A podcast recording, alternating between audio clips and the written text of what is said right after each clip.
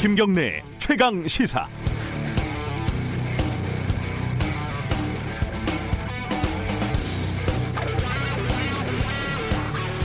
우리는 꽤 선진적인 문명국에서 살고 있는 것 같습니다. 코로나19로 어, 이웃 중국에서 1000명이 넘게 죽어나가도 한국에서는 중증 환자 한 명도 없이 비교적 성공적으로 관리를 하고 있지 않습니까? 시스템 그리고 노력으로 눈에 보이지 않는 바이러스까지 어, 통제를 해내고 있는 거죠. 그런데 이 와중에 공개된 지난 1월 산업재해 사망자 명단을 보면 우리가 과연 문명국에서 살고 있는지 의심이 듭니다. 노동건강연대라는 단체에서 언론에 보도된 것들만 추려서 발표를 했다고 하는데요. 1월 한 달에 총 42명의 노동자가 숨졌습니다. 하루에 한두 명씩 꼬박꼬박 죽어나간 거죠. 떨어져 숨진 노동자가 11명이고 끼임 5명, 물체 맞음 3명, 무너짐 3명, 깔림 2명 등등등 어, 김영균법이 통과됐는데도 크게 달라진 건 없는 것 같습니다. 바이러스까지 관리하는데 사람의 죽음을 관리하지 못하는 이 아이러니의 이유는 뭘까요?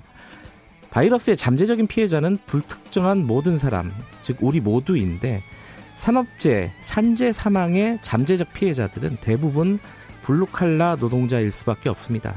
돈 있고 힘 있는 사람들은 산재와 관련이 없습니다. 산재를 줄이려면 오히려 비용이 더 발생할 뿐입니다. 그래서 관심이 없는 거죠. 억만금이 들어도 바이러스는 철저하게 막아야 하지만 산재를 막는데 사회적인 자본을 자원을 충분히 배분하는 것은 마뜩지 않아 하는 겁니다. 문명과 야만이 동시에 존재하는 사회, 물에 잠기는 반지하방과 폭우도 풍경이 되는 고급 주택이 공존하는 기생충의 세계에 우리는 살고 있습니다. 2월 13일 목요일 김경래 최강 시사 시작합니다.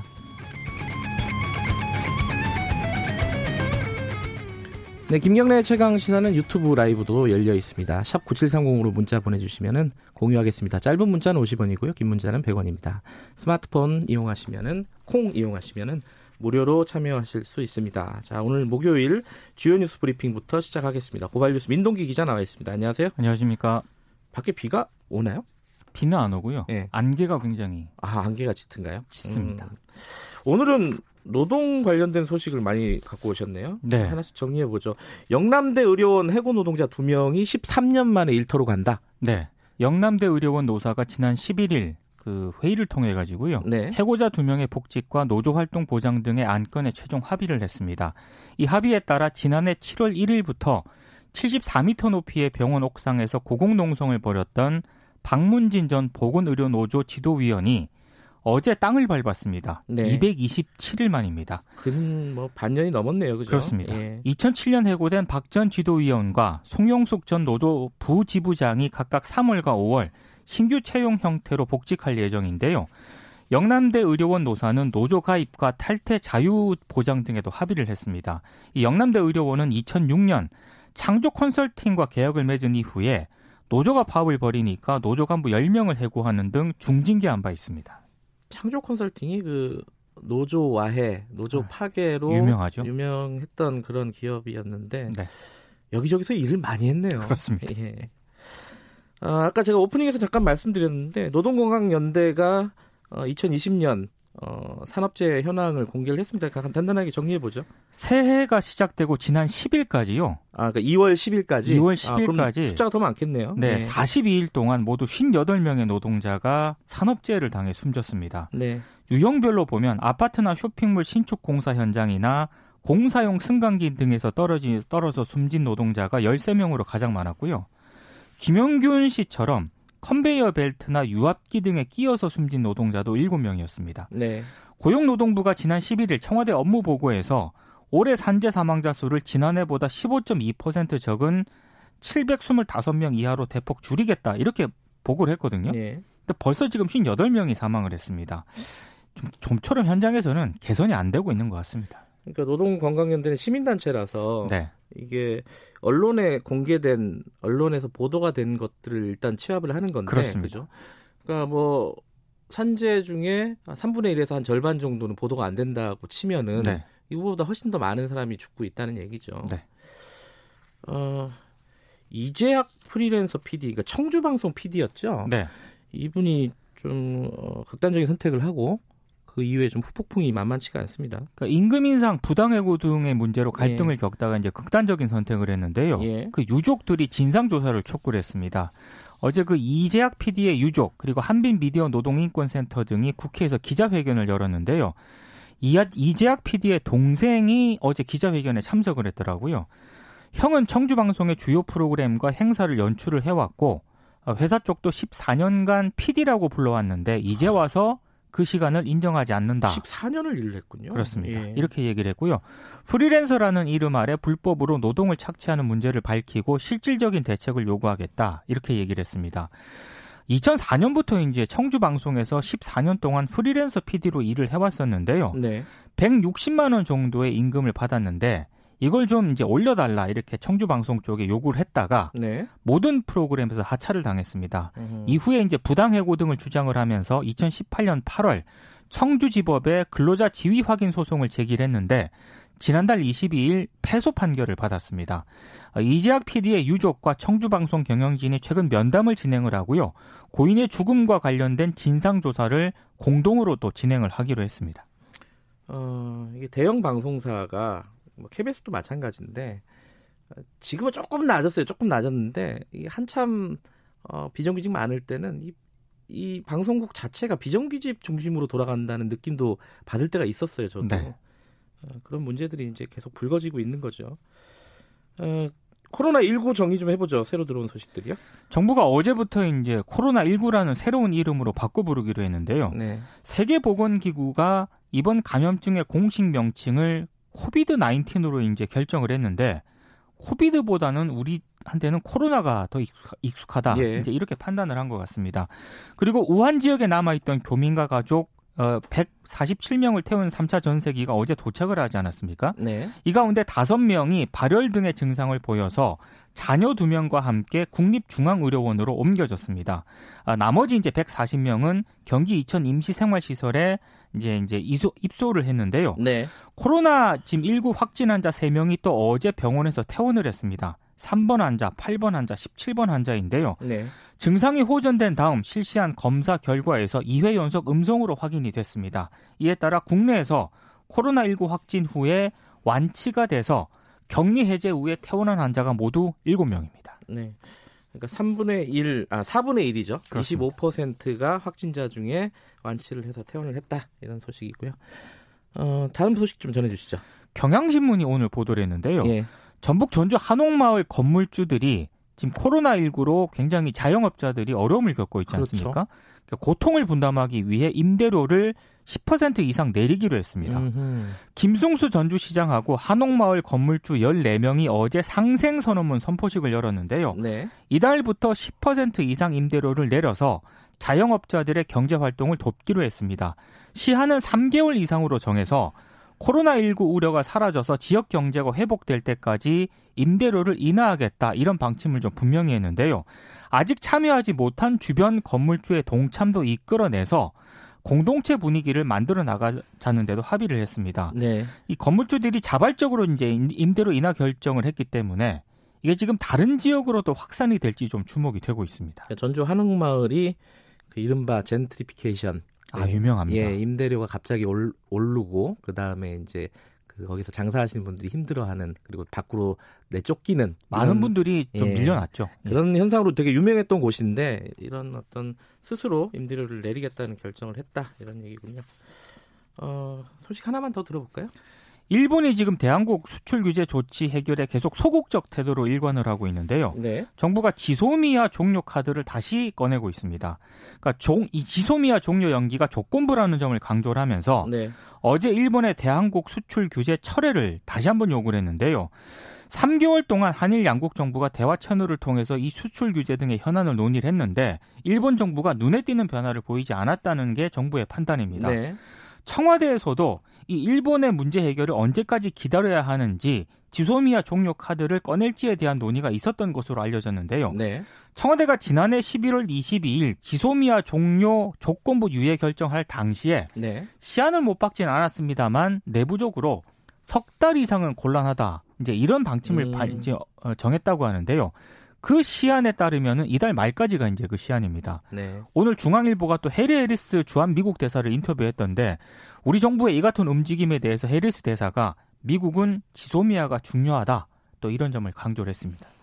어, 시간이 조금 있네요. 마지막 소식 짧게 좀 전해볼까요? 그 신창원 이름 새로운 굉장히 오랜만에 들었어요. 희대 탈옥수인데요. 예. 국가인권위원회에 진정을 냈습니다. 네. 그러니까 20년 이상 과도한 감시를 받고 있다고 하는 건데 어, 한마디로 이제 그 용변을 볼 때도 CCTV에 노출이 되니까 이건 인권 침해다라고 주장을 하고 있는 겁니다. 근데 이제 에, 광주 교도소 쪽의 주장은 다시 도주할 우려가 있기 때문에 이건 좀 신창원 씨의 일방적인 주장이다. 이렇게 얘기를 도주할 하고 있는데요. 있고 이그 어, 극단적인 선택을 한번 해본 적이 있어요. 예. 그 신창원 씨 부친이 사망했을 예, 때요. 예, 예, 그 극단적인 맞아요. 선택을 했기 때문에. 예. 근데 인권위의 판단은 네. 20년 넘게 지금 과한 감시가 이루어지는 것은 네. 이건 사생활 비밀과 자유가 제한됐다고 볼 수 있다. 이게 인권위의 판단입니다. 무기수죠, 신창원 씨. 그렇습니다. 예. 여기까지 듣겠습니다. 고맙습니다. 고맙습니다. 고발뉴스 민노기 기자였고요. 김경래 최강 시사 듣고 계신 지금 시각은 7시 31분입니다. 최강 시사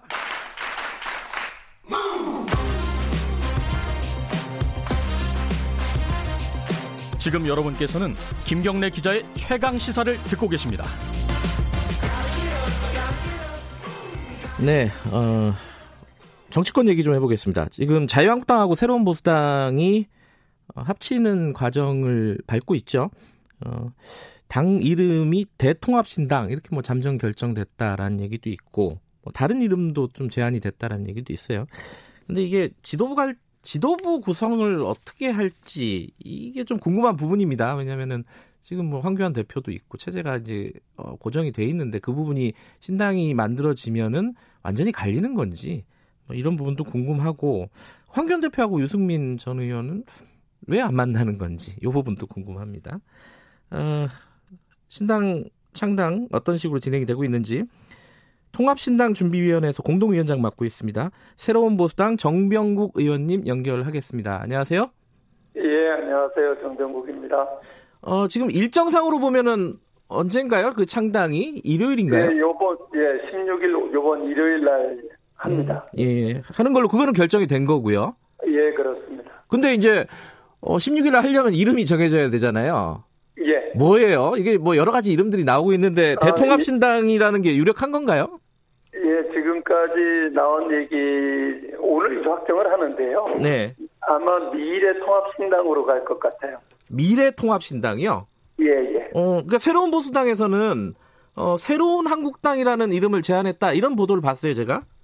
그, 이 두, 그러니까 미래통합신당하고 예, 예, 새로운 한국당하고 두 안이, 안을 제시한 거고요. 예, 근데 이제 처음에는 대통합신당으로 잠정 적으로 이제 합의가 됐다가 네, 좀더더 나은 이름들을 찾다가 보니까 음흠. 두 가지가 더 올라왔는데 네, 오늘 아마 전체적인 의견을 지금까지 수렴을 했는데 네, 네. 미래통합신당으로 갈 가능성이 높습니다. 음. 오늘 결정을 해요. 예, 고 미래통합신당이라는 이름을 선호하는 분들이 많은 모양이죠. 예, 그렇습니다. 예, 이게 아마 그러면 그 위성정당 있잖아요, 미래한국당.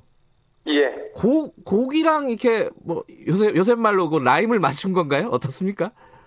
그 꼭 맞췄다고 볼 수는 없고요. 예. 그러니까 지금 현재 선거를 앞두고 화두가 네, 통합을 할 수 있느냐 없느냐 네, 또 한 가지는 혁신을 하느냐 못하느냐 네, 네. 이 두 가지가 키워드라고 생각을 해요. 예, 예. 그렇기 때문에 그 통합신당이라고 하는 이름을 쓰게 됐고요. 네, 앞에 미래는 그 미래를 지향을 하는 네. 통합신당이다. 음, 이렇게 해서 이제 미래통합신당이라는 얘기를 하게 된 거죠. 예, 미래와 혁신 두 가지 가치를 예, 담는 이름이다. 그렇습니다. 이런 말씀이시네요.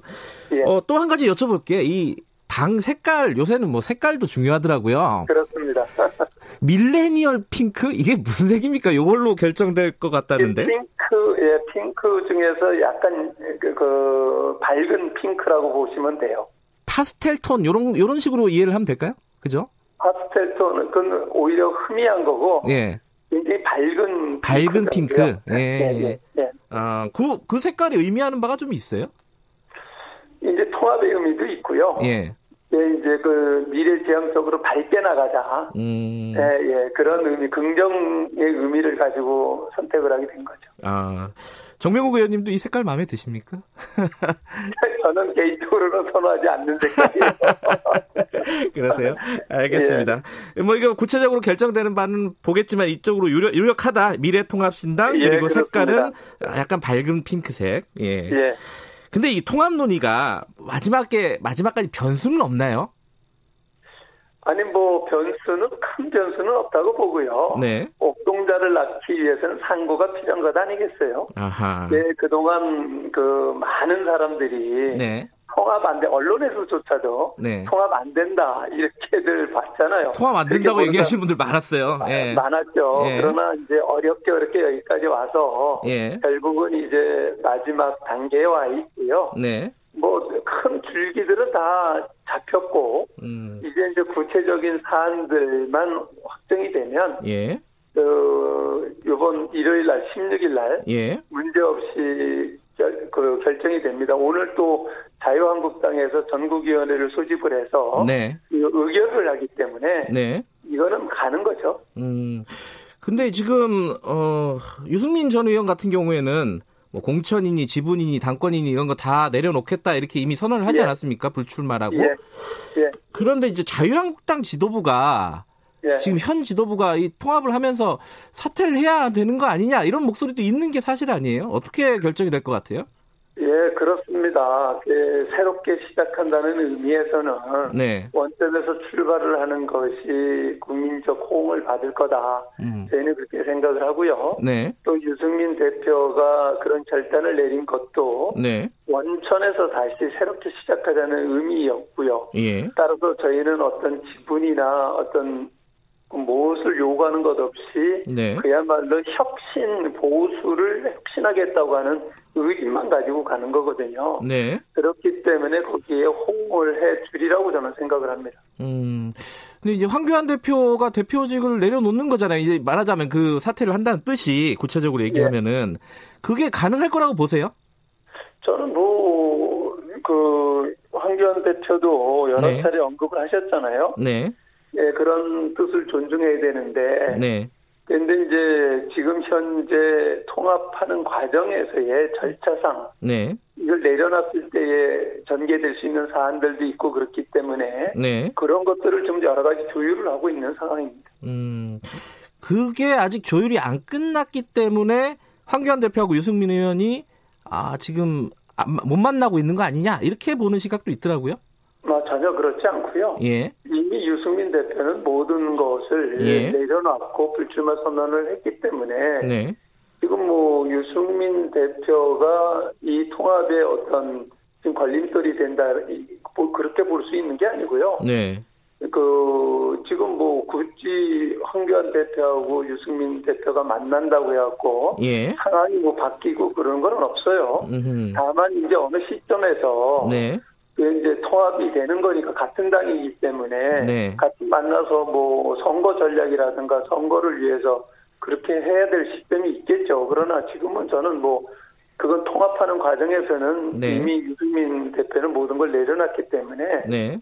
뭐꼭 만난다 안 만난다 이게 변수가 되는 거는 아니죠. 네. 음. 어, 유승민 위원장이 어, 이게 불출마를 선언을 했지만은 예. 뭐 총선 전략상 뭐 수도권에 좀 출마를 권유할 수도 있는 거 아니냐. 예, 예컨대 이제 황교안 대표랑 만나면은 예. 그런 얘기도 나오고 있어요. 어떻게 보세요, 이거는?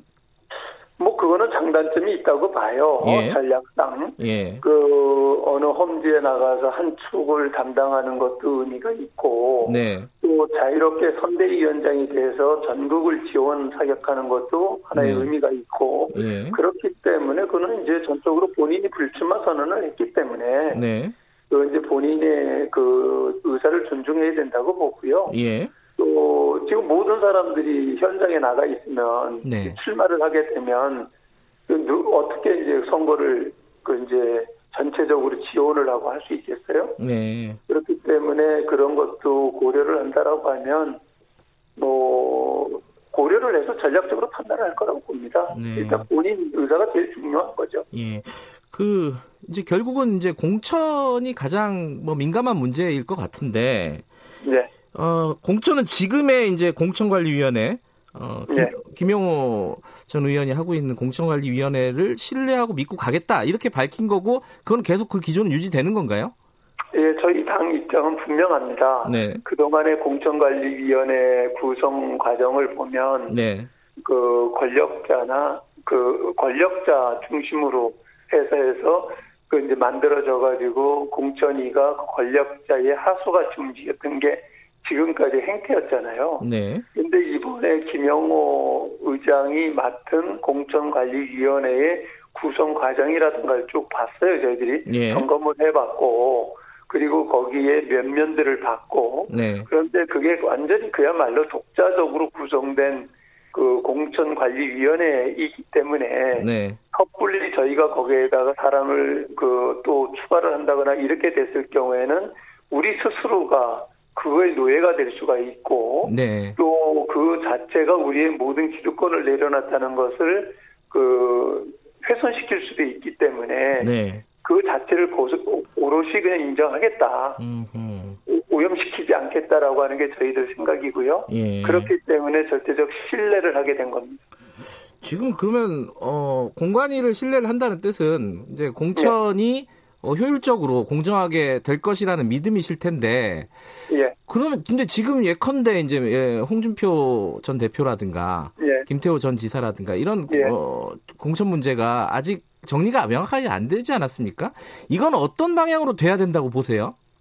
저는 그게 몇, 과정이잖아요. 이제 예. 그 어제부터 자유한국당도 이제 면접 시작했고, 네네. 우리 그 새로운 보수당은 어제부터 이제 후보자 신청을 받고 있거든요. 네. 그리고 이제 16일 날 신당이 창당이 되면 공천관리위원회가 재신임을 받던 조정을 하던 새롭게 이제 임명을 하게 되고요. 네. 그래서 이제 본격적으로 그 미래통합신당 가칭 그 네. 이름으로 이제 심사를 하게 되는 겁니다. 네. 그렇기 때문에 홍준표든 뭐 김태호든 누구든 간에 이제 시작에 불과한 거고 네. 이제 그 전략상 그런 그 어떤 명망이 있는 사람들이 네. 좀더 더 험지에 나가서 현재 그 전선에서 좀 싸워줬으면 좋겠다 음. 이런 그 의도인데 본인들 의사가 있으니까 네. 이런 부분은 전 충분히 조율이 될 거라고 보고요. 예.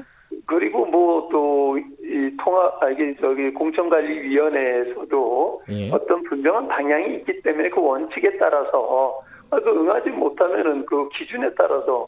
처리가 되겠죠. 네. 아, 근데 이- 지금 이제 공천관리위원회도 지금 있는 체제를 인정을 하겠다라는 네. 거고, 어, 이게 이름은 바뀌지만 실제로 내용은, 어, 유승민 의원이 뭐 다 내려놓는다 이런 말, 말을 한 것처럼 사실상 자유한국당에 흡수 통합되는 거 아니냐. 이렇게 볼 수도 있는 거 아닙니까? 어떻게 보세요? 이거, 이 시각에 대해서는?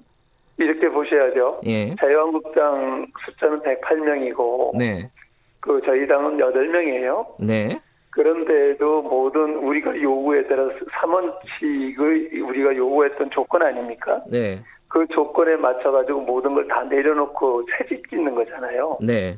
실질적으로 오늘 전국위원회를 통해 가지고 그 이 수임기구를 최고위원회로 위임을 하고 수임기구를 구성을 하게 돼요. 네. 그 수임기구는 동등하게 수임기구가 구성이 되고 그것에 따라 가지고 통추위에서 정한 그 방향과 이런 부분들을 의결을 하게 되는 거죠. 음. 그렇기 때문에 그 당도 바뀌고 지도부도 바뀌고 이 모든 다- 그 당원 단계도 바뀌고 네. 그렇게 이렇게 해가지고 지금 이루어지는데 이걸 가지고 어떻게 흡수통합이라고 얘기를 하겠어요? 흡수통합 아니다 이런 말씀이신 네. 그, 그럼요. 예. 그, 이게 이제 법적으로 얘기하면 신설 합당이고 예. 또 지금 범중도 보수의 시민단체나 또 다른 정파들과 함께하기 때문에 네. 이게 진짜 그야말로 국민이 바라는 범중도 보수의 대통합이라고 볼 수가 있는 거죠. 네. 다른 당 얘기 좀 해볼게요. 일단 그 예. 어, 안철수 신당 아 이름이 바뀌었죠. 그 국민당 같이 국민당하고는 어 이게 참여할 의사는 없다고 이제 그쪽에서는 분명하게 얘기는 하고 있지만 이건 열려 있는 겁니까? 앞으로 총선까지 어떻게 보세요? 그 어- 그 어느 정파나 어느 누구도 네. 저희가 제시한 3원칙을 중심으로 한 6원칙 예. 그리고 우리가 지향을 하는 창당 정신에 동의를 하면 함께 할 수 있는 거예요. 예. 그런데 국민의당 그 안철수 쪽을 보면 네. 그쪽에서 제시한 그 정당을 그 이제 창당하는 의미라든가 네. 가치 철학을 보면 저희하고 별반 다른 게 없어요. 아하. 그런데도 불구하고 그 이 저기 같이 하지 못한다라고 하는 건 그야말로 어떤 개인적인 네. 욕심으로밖에 볼 수가 없는 거죠.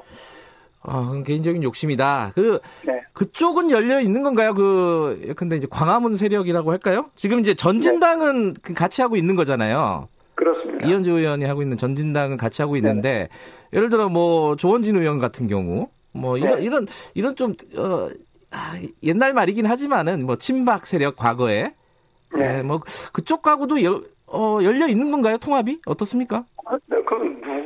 저희 그 유건칙을 근간으로 하는 예. 창당의 가치와 철학에 동의를 하면 네.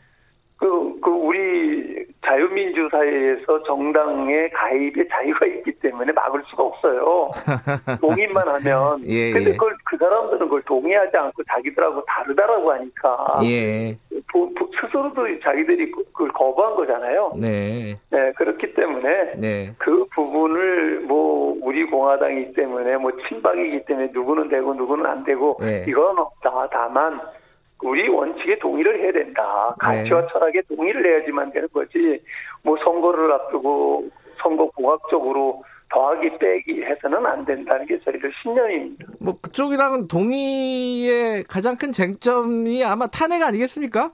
그러니까 그 부분이 정리가 되면은 들어올 수 있다 이런 거네요. 아니 그, 그 부분 만이 아니라 그, 사, 그 3원칙을 비롯한 6개 항이 있어요. 네네. 그, 그게 이제 우리 기본 그 정신인데, 네. 거기에 동의하면 언제든지 함께 할수 있는 거죠. 알겠습니다. 요 얘기도 하나 뭐 여쭤봐야 될것 예. 같은데 미래한국당이요, 미성정당 오늘 예. 선관위에서 결정을 한다고 하는데 이게 당으로 네. 만들어질 수 있는지 네. 이좀 비판이 있습니다. 이 꼼수라는 말도 있고 이게 저- 네. 그 도- 정치적인 도의도 아니라는 얘기도 있고 뭐 이런 비판들이 있어요. 이거 어떻게 보세요? 그러니까 이제 저는 네. 근본적으로 이런 상황이 왜 왔는가를 보셔야죠. 음, 그러니까 정부 여당 4 플러스 1이라고 하는 회계망측한 연대를 통해 가지고 네, 그 회계망측한 선거법을 만든 거죠. 네, 그 여야가 합의되지 않은 자기들만의 룰을 만들어 놓은 거예요. 편법으로 만들어 놓은 거죠. 네. 거기에 대해서 과연 편법으로 대응을 하는 게 맞냐 안 맞냐 하는 그렇죠. 부분에 그 논의가 부분인데. 있어요. 예. 그러나 지금 정치는 현실이잖아요. 음, 음. 그렇게 해서 자기들 일방적으로 유리한 국면을 만들어 놨는데 네. 그거를 그냥 바로 쳐다보면서 우리는 원칙이기 때문에 한다. 그러면 그 선거에서 지고 나면 네. 그게 합당하게 인정이 되나요? 그렇기 음. 때문에 네. 정치는 엄연한 현실이기 때문에 예. 현실에 맞게 갈 수밖에 없다. 네. 그게 이제 고민이죠. 예. 저는 원칙적인 입장에서는 동의하지 않지만 아하, 이게 예. 정치적인 현실이기 때문에 예. 참그 울며 계좌 먹기식으로 가야 되는 이 정치 현실이 안타깝고 국민께 죄송스러운 거죠. 알겠습니다. 원칙적으로는 동의하지 않지만은 현실이다 이런 말씀이시네요. 이거 예. 꼼수 꼼수에 대항을 하는 거죠. 네. 알겠습니다. 오늘 말씀 감사합니다. 네, 감사합니다. 새로운 보수당 정병국 의원이었습니다.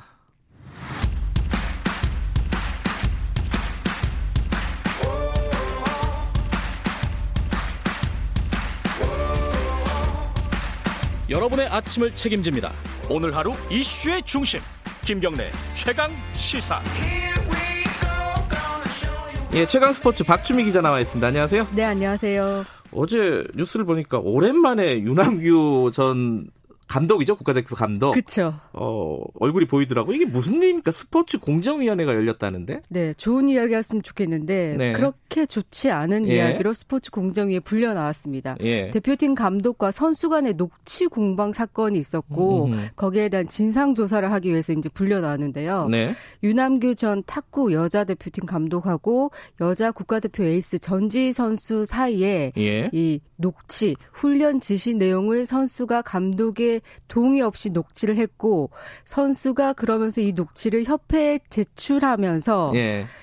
이게 동의가 없이 이제 제출한 것 그리고 그, 음. 그 훈련 녹취 내용에는 도대체 무슨 내용이 있었을까 이거를 이제 파악하기 위해서 명확하게 지금 공개가 안 된 거죠? 그거는. 네. 음. 탁구협회 스포츠 공정위원회가 열렸는데 네. 이제 어 좀 더 살펴보면 내용은 이렇습니다. 윤남규 감독이 지난해 3월에 여자 대표팀 감독으로 이제 발탁이 됐거든요. 왜냐하면 네. 도쿄 올림픽에서 성적을 음. 좀 내야 되기 때문에 그런데 이제 윤남규 감독이 이제 감독으로 선임되면서 그 동안에는 랭킹 순으로 국가 국가대표를 발탁했지만 네. 어 나는 이 팀에서 무한 경쟁을 강조하겠다 그러면서 대표 선발전 따로 뽑 하기도 하고 어떤 실력으로 뽑겠다 이렇게 음. 이제 파격적인 어떤 랭킹이 아니라 실력으로. 그렇죠. 예. 따로 선발전도 하고 경기도 하고 뭐 이렇게 실력을 좀 더 보겠다. 이렇게 음. 이제 자기만의 스타일을 이제 강조를 했습니다. 이러면서 기존의 상위 톱 랭커 선수들하고의 어떤 반발이 조금은 있었던 것 같아요. 부딪혔던 아. 것 같아요.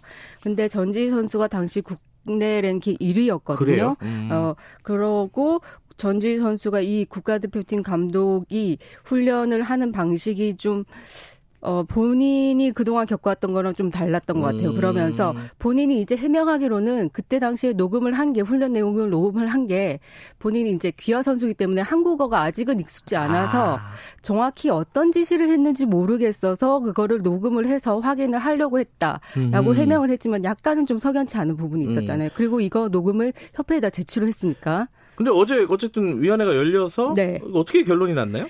열렸고 이제 선수가 품위 손상을 이유로 견책을 받는 전지희 수준의 선수가? 예, 어. 전지희 선수가 윤환규 다- 전 감독은 아니었습니다. 어. 어. 떤 해당 사항이 안 됐죠. 어떻게 징계 대상이 아니고 그냥 참고인 조사에 불과했다. 스포츠 음. 공정위원회에서는 이렇게 여- 어, 판단을 했는데요.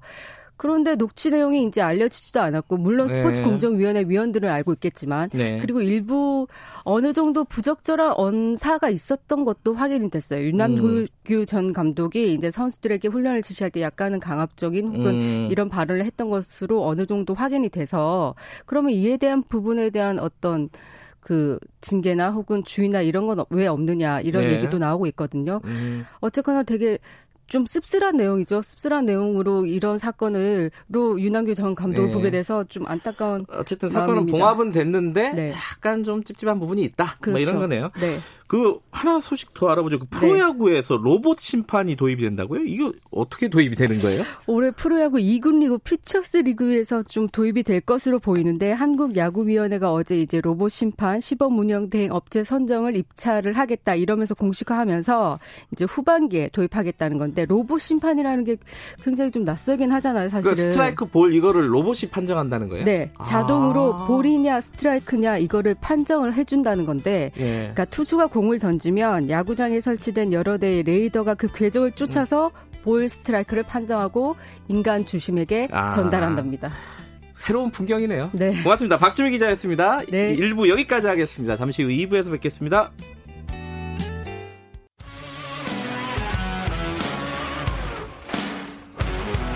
탐사보도 전문 기자 김경래 최강 시사. 네, 김경래 최강 시사 2부 시작하겠습니다. 오늘은 어, 총선 예비 후보 뭐, 등록은 아직 안 된 분이죠. 청와대에서 나온 지 한 달 정도 된 분입니다. 최근에 뭐 이분이 어디에 출마를 할지 이게 좀 관심사입니다. 여러 가지 뭐 여러 가지 흥행 요소를 갖추고 있는 분이라서 어, 오늘 스튜디오에 좀 모셨습니다. 고민정 청와대 전 대변인 나와 계십니다. 안녕하세요. 네, 반갑습니다. 예. 어, 뭐 한 달 됐으니까 이제 네. 청와대 생활 다 이제 잊어버리신 건가요? 어떻게 됐습니까? 아, 그게 쉽게 안 돼요. 왜냐하면 너무 어, 이 막판에 결정을 하다 보니까 마음의 정리가 안 된 상태에서 나와 버렸어요. 음, 그래서 왜 퇴직해 보셨으니까 아시잖아요. 저를 또 걸고 나보았어요. 저도 이제 마지막 퇴직할 때는 예. 아, 지나온 나의 생활도 돌아보고 사람들도 다시 한번 음. 곱씹어보고 막 여러 가지 생각들의 정리를 통해서 나오게 되는데 네. 청와대는 그러지를 못해서 아직도 내가 나온 게 맞나 싶기도 음. 하고 막 그래요. 그래도 뭐 기상 시간이나 이런 것들은 조금 늦어지고 편해지실 것 완전히 같은데. 달라졌죠. 지금은 어. 아침에는 좀 잠을 자긴 하는데 대신에 밤에 잠이 잘 안 와서 막 새벽 1시, 2시까지도 못 자고 그래요. 왜요? 나라 음. 나라 걱정입니까? 제 걱정. 자기 걱정. 고민정은 과연 어떻게 될 것인가? 아, 고민이 많은 고민정 전 대변인이시고. 그 다들 궁금해하는 것부터 좀 여쭤볼게요. 네네. 이 공천 어디로 갈지 뭐 얘기 뭐 당연히 보도를 보시니까 네. 뭐 나경원 의원과 붙는다. 뭐 이런 얘기도 있고요. 네. 광진을에 간다는 얘기도 있어요. 그렇죠. 아 본인 본인 본인 남 얘기하듯이 하지 마시고 네. 어디로 지금 본인 생각은 좀 굳어졌습니까? 말은 못해도? 어, 그러니까 제가 청와대 나와서부터 보도가 시작됐든가. 아, 그 전부터 있었어요. 보도는.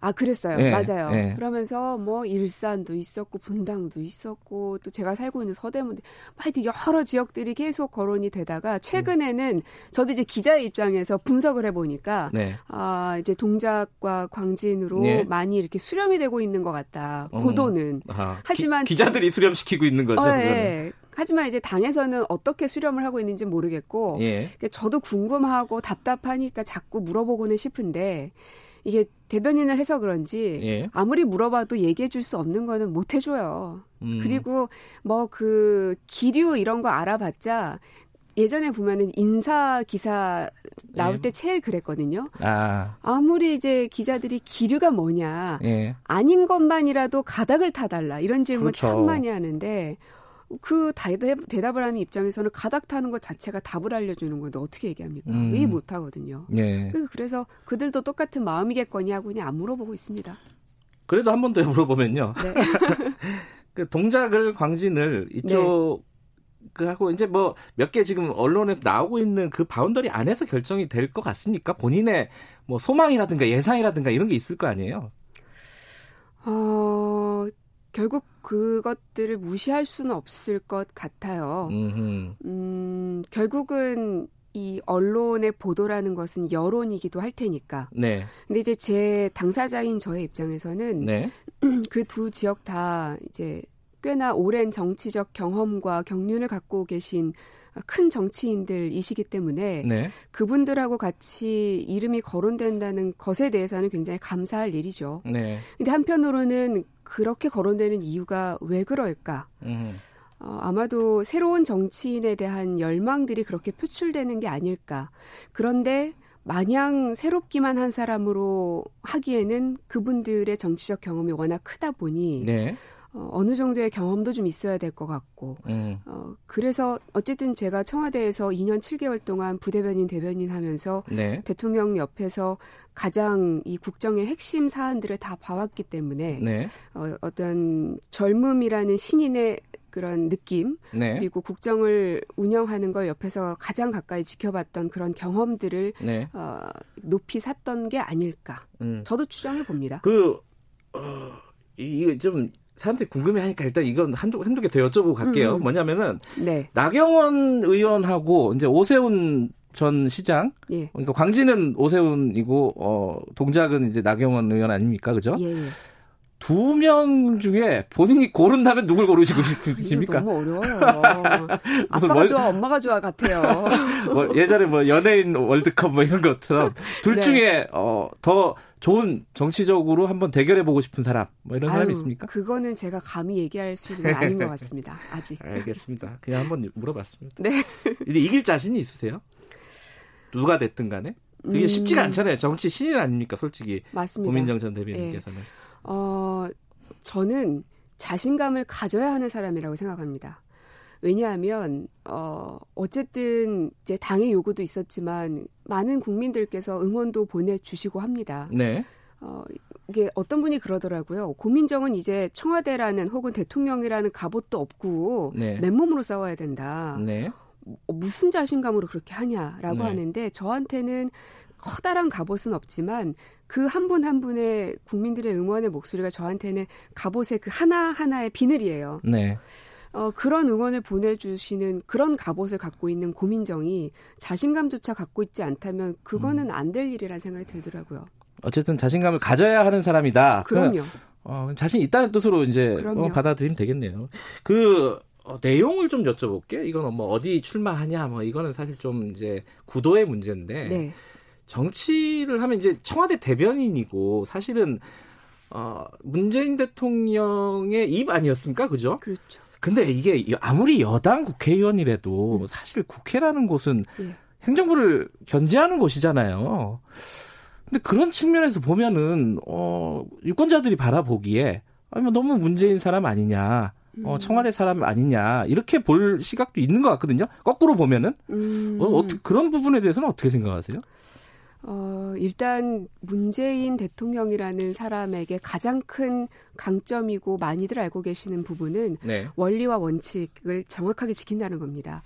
아무리 그래서 대통령의 측근이 누구다 뭐 설왕설래가 많을지는 모르겠으나 네. 어 모든 사람들이 본인은 측근은 아닐 거라고들 생각합니다. 그래요? 어, 왜냐하면 한 번도 네. 대통령님으로부터 뭐 대단한 언지를 받다든지 네. 혹은 청와대 내에서도 그렇고 외부에서도 그렇고 뭐 문고리라든지 이러한 음. 것들이 지금 3년이 지났음에도 불구하고 나오지 않는다는 것은 네. 그만큼 그분께서 어떤 사안을 결정할 때 누군가의 의견을 가장 최우선으로 듣는 게 아니라 정확하게 원칙에 맞는 맞으면 가는 거고 네. 안 맞으면 아닌 거거든요. 네. 그게 명확한 분이시기 때문에 아무리 제가 어 여당에서 그리고 어 대통령님 모시고 많은 일들을 해왔지만 아닌 것에 대해서는 명확하게 선을 그으실 분이시고 네.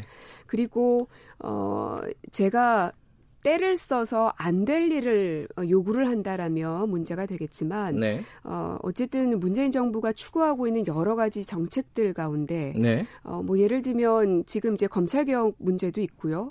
그리고 이제 일자리를 창출하기 위해서 뭐 최저임금이라든지 52시간제라든지 음. 이런 부분들 또 경제에 대한 성과 이런 것들을 이제 정부에서 챙겨 나가려고 하지만 네. 결국 입법이 되지 않기 때문에 완성이 되지 않거든요. 네. 이 것이 무조건 반대만 하는 것이 옳은 것이냐. 음. 견제를 해야 된다는 이유만으로 반대만 하는 것은 비난을 음. 위한 비난밖에 안 되고 그건 대한민국의 발전에 음. 저해를 네. 시키는 거라고 생각합니다. 예. 그러므로 긍정적인 견제는 가능하다. 음. 견제하고 반대는 좀 다른 얘기다. 이런 말씀이시네요. 일단은 네. 그 그러니까 이걸 왜 여쭤봤냐면은 최근에 어 이제 민주당에서 인재 영입하면서 네. 그 원종건 씨 관련된 그 약간의 뭐랄까요 불협화음 같은 게 있었습니다. 어 근데 그 부분에 대해서 이제 고민정 전 대변인이 어 민주당이 대처가 빨랐다 이렇게 칭찬하는 그 SNS 글이 있었어요. 그러니까 그게 뭔가 잘못을 했는데 그걸 사실 뒤집어서 칭찬하는 방식인데 이게 약간 음. 대변인들 방식이거든요. 아, 그 부분에 대해서 예. 잘 물어봐 주셨습니다. 예. 제가 사실관계를 명확하게 말씀을 드릴게요. 예. 어, 원종건 씨 관련된 일이 어, 그 밤에 S 아, 그 온라인을 통해서 터졌고요. 네. 그리고 그 다음 날 바로 원종원 씨가 본인의 입장을 얘기했습니다. 네네네. 사퇴하겠다고. 예. 그러고 나서 바로 한 두세 시간 후에 제가 언론 인터뷰를 했습니다. 아. 그때 제가 말씀드렸던 게 어, 어떻게 생각하느냐라고 예. 하길래 제가 사실관계를 알 수는 없습니다. 네. 하지만 네. 어쨌든 원종원 씨가 본인의 입장을 그렇게 정했고 음. 그리고 국회에 가서 얘기를 했다는 것은 당과도 이미 얘기가 됐을 것이다. 네. 그 부분에 대해서는 빠른 결정이었다라고 음. 얘기했고 그 다음 날 당에서 공식 입장이 나왔던 겁니다. 음. 미안하다, 죄송하다 이렇게. 예. 근데 이게 막 뒤섞이면서 당은 죄송하다고 했는데 고민정은 잘했다고 하더라. 저는 이것은 오보라고 명확하게 음. 그래서 그때 당시 조선일보가 그 기사를 처음 썼는데 음. 대변인이다 보니까 오보 대응을 하고 싶죠. 그러니까 그 원래 그런 거를 청와대 있을 때도 전문이었으니까. 예. 하고 싶지만 그것 자체가 또 하나의 이슈가 되고 논란이 될 것 같아서 음. 그냥 말았는데 네. 오늘에서 이렇게 시원하게 밝힐 수가 있네요. 어, 그러니까 당의 실책을 두둔한 게 아니다 이렇게 말씀하시는 건가요? 그렇죠. 쉽게 얘기하면 현 상황에 대한 저의 생각 입장을 얘기했던 거죠. 음, 그럼 당이 그 부분에 대해서 그러니까 인사 검증을 제대로 못했던 부분은 어, 인정을 할 필요가 있다 이렇게 얘기를 해도 되는 건가요? 그러면? 어, 그 부분을 놓쳤다면 그것은 잘못이죠. 음. 네, 그래서 어, 당에서 어, 그 다음 날 입장을 공식적으로 내고 네. 그리고 그날 바로 같은 시각에 제가 또 다른 언론사와 인터뷰를 했습니다. 네. 그때는 이제 민주당에서 어떤 입장을 냈는지에 대한 기사를 못 보고 네. 인터뷰를 했는데 그때 했던 얘기가 어, 어떤 종류가 됐든 어, 모든 종류의 폭력에 대해서는 우리가 그, 그냥 넘어갈 수는 없는 부분이다. 네. 어, 감, 그러니까 그래서 뭐 언어 폭력조차도 우리가 안 된다고 하는데 네. 하물며 남녀가 동등한 위치에 있는 연인 간에 있어서의 데이트 폭력 음. 이것은 당연히 받아들일 수 없는 것이다라고 제 입장을 밝힌 적도 있습니다. 알겠습니다. 그 뭐 최근에 여러 가지 뭐 논란 몇 개 더 여쭤볼게요. 네. 하나가 강민석 신임 대변인. 네. 아, 후임이신 거죠? 예, 그렇게. 후배네요. 대변인 후배. 네, 네. 근데 이 중앙일보 있다가 바로 갔어요. 사표 내고. 음, 거의 시차가 없었어요. 네. 이게 사실 예전에 뭐 회사 선배기도 하죠. 민경 민경욱 대변인 네, 박근혜 네. 정부 시절에 아침에 회의하고 오후에, 네, 오후에 청와대 들어가고 그렇죠. 물론 이제 시차가 뭐 몇 시간이냐 며칠이냐 몇 달이냐 이거는 크게 뭐 중요한 것 같지는 않은데 그때 민주당 많이 비판했잖아요. 네. 이거 어떻게 봐야 됩니까? 강민석 대변인. 음, 글쎄 결국은 이제 그분의 능력이 대변인으로서 적절한지를 판단을 했을 것이고요. 청와대에서는. 네. 아, 그런데 이제 그것을 받아들이냐 혹은 텀을 갖느냐 네. 등등에 대한 결정은 결국 이제 본인이 해야 되는 부분인 것 같습니다. 네. 그래서 저보다 전임이셨던 김의겸 대변인 같은 경우는 어 원래는 더 전에 그렇죠. 어 네. 얘기가 있었다가 결국 이제 후배들의 만류에 의해서 조금 있다가 이제 청와대에 들어온 케이스이잖아요. 네. 그러니까 본인의 선택의 부분도 있는 것 같아요. 그러니까 저희들도 요 아이템을 한번 다뤘는데 음. 자, 기자가 어차피 선택을 하는 부분인데 그 부분은 뭐 비판의 여지가 있는데 네. 지금 청와대도 왜 자꾸 이렇게 현직 언론인을 어, 이렇게 대변인으로 기용을 하려고 하느냐. 그 음. 그 김의겸 대변인 때도 그랬고, 이번에 네네. 어, 강민석 대변인 때도 그렇고. 물론 고민정 대변인은 이제 캠프에 합류했기 때문에 성격이 약간 다르지만 큰 틀에서 보면 또 비슷한 거예요. 언론, 현직 언론인이었다가 이제 캠프로 간 거였으니까. 네. 이거는 좀 뭐라고 해야 될까요? 언론과의 긴장 관계 차원에서 보면은 청와대의 결정도 결코 뭐 칭찬할 일은 아닌 것 같다. 이런 생각은 들어요. 어떻게 보세요? 늘상 후보군들을 보면 언론인들만 있지는 않습니다. 그렇겠죠. 예. 네. 그리고 이제 박수현 대변인 같은 경우는 정치인으로 네. 일기 대변인을 하셨었고, 근데 이제 결과적으로 후보군들을 추, 이렇게 수렴을 하다 보면은 마지막 단계에 가서 선택되어지는 분들이 이제 그분들이었던 건데, 네.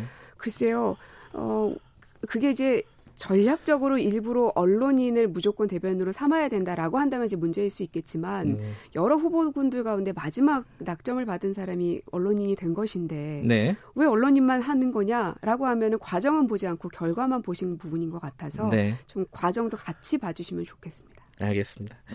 다른 당 얘기도 하나 여쭤볼까요? 황교안 예. 대표 얘기. 이 얘기를 왜 여쭤보냐면요. 이 지금 정치를 하시니까 대변인 네. 시절도 마찬가지인데 말 한마디 글 한 줄이 굉장히 큰 파장을 일으키잖아요. 맞습니다. 정치인의 말이라는 게. 황교안 대표가 80년 광주 얘기를 하는 자리 그런 취지로 음. 어떤 사태 뭐 이렇게 네. 얘기를 했습니다. 이거 어떻게 보세요? 말로 말 전문가시잖아요. 네. 음, 전 정직하지 못했다고 봅니다. 그래요? 그러니까 그렇게 말씀하셨던 건 두 가지겠죠. 몰랐거나 네. 아니면 동의하지 못했거나. 음흠. 근데 몰랐을 리는 없을 겁니다. 네. 왜냐하면 전국을 들썩이게 했었던 굉장한 사건이었었기 때문에 네. 더더군다나 대학생이셨을 텐데 네. 어, 이게 우리가 대학생을 지성인이라고 얘기하는데 그 얘기는 공부만 하는 게 대학생이 아니라 세상을 네. 어, 이게 꿰뚫는 안목까지도 키우는 게 대학생이라고 우리는 배워왔거든요. 네. 어, 그렇기 때문에 그 시대상을 몰랐을 리는 없는데, 네. 근데 다만 본인의 그 소신과는 맞지 않았을 수도 있겠죠. 네. 그렇다면 거기에 대해서 어, 그렇다라고 밝히던지 음. 아니면 어, 그때 당시에 나는 거기에 동조할 수는 없었으나 네. 그것으로 인해서 많은 분들이 상처 입은 것에 대해서는 그리고 같이 하지 못한 것에 대해서는 음. 정말 죄송한 마음이 있다라고 마음을 표현을 하던지. 네. 근데 그 두 가지 다 없이 그냥 스리슬쩍 넘어가는 것은 음. 글쎄 저는 그렇게 정직하지 못한 모습이라고 봅니다. 몰랐거나 정직하지 못하거나 둘 중에 하나인데 모를 일은 없다. 네. 아, 정직하지 못했다 이런 말씀이시네요. 어, 다른 당 얘기도 좀 여쭤볼까요? 그 안철수 어, 지금 국민당이죠 이름이 국민당이죠. 예, 창당준비위원장인데 이 지금 추미애 장관 탄핵한다고 음, 지금 얘기를 했어요. 이게 뭐 인사 문제도 있고 뭐 여러 가지 문제 그 뭐야 갈등이 있었는데 가장 최근에는 공소장 비공개 결정이 어 이제 논란이 되고 있습니다. 네. 뭐 청와대 대변인으로서가 아니라 이제 정치인으로서 이거는 국민 여론도 좀 잘못한 게 아니냐라는 여론이 조금 높, 높은 것 같아요. 조사를 해보면은 음, 네. 어떻게 보십니까? 이거 공소장 청와대 인사와 관련된 기소에 대한 공소장을 비공개 처리를 한 거에 대해서는 그렇다면 제가 역으로 여쭙겠습니다. 네. 왜 다른 사안들에 대해서는 이렇게 집요하게 네. 묻지 않으시는지. 어, 청와대 수사이기 때문에 왜 이것을 이렇게 처리하느냐라고 계속 보도를 하시는 건 아닌지 음. 어, 오히려 너무 과도하게 보도가 이쪽으로 몰리고 있는 건 아닌가 하는 생각이 들고요. 네. 그러니까 결국은 기소라는 것은 우리가 잊지 말아야 될 것이 어, 범죄 혐의가 있는지를 이제 따져보지 보자는 것이고 검찰의 입장을 나타낸 것이 공소장이라는 네. 것입니다. 그런데 우리 지금 언론 보도나 흐름들을 보면 기소 자체가 그 사람의 범죄 혐의가 입증된 것처럼 보여지게끔 보도가 너무나 많이 나오고 있습니다. 그것이 바로 어, 인권 수사인가 라고에 음. 대해서는 우리가 진짜 심도 깊게 고민을 해봐야 된다고 생각을 하고요. 예. 근데 그 부분은 저도 뭐 인정을 하는데. 네. 이게 왜 그러면 이번 사건에 대해서 처음 그런 적용을 하느냐 하필이면은 그렇잖아요 이게 또 예. 이, 이 공보 준칙이라는 것을 저희가 12월 달에 발표를 네. 했었습니다. 발표는 그 전에 했지만 시행은 12월부터 했었습니다. 예. 그 전에는 어, 이 해당 그그 수사를 하던 과정 중에 이제 청와대 행정관 출신이셨던 분이 돌아가시기까지 했습니다. 예. 어, 이러한 일련의 과정 속에 있었고요. 그리고 검찰 개혁 그리고 네. 그 안에서의 인권 수사를 위해서는 어떤 그 규칙들이 만들어져야 되는 것인지가 한창 논의되고 있는 상황이고요. 네. 그, 어, 그런 상황 속에서 지금 이 청와대 관련된 네. 수사들이 네. 올라와 있었고 음. 오히려 저는 왜 왜 그것을 자꾸 그것과 연결시키려고만 하는가 음. 어, 라고 오히려 되묻고 싶고 이제 곧 선거가 있는데 네. 왜꼭 이 시점이어야 하는가 음. 수사 자체가 모든 것들이 예.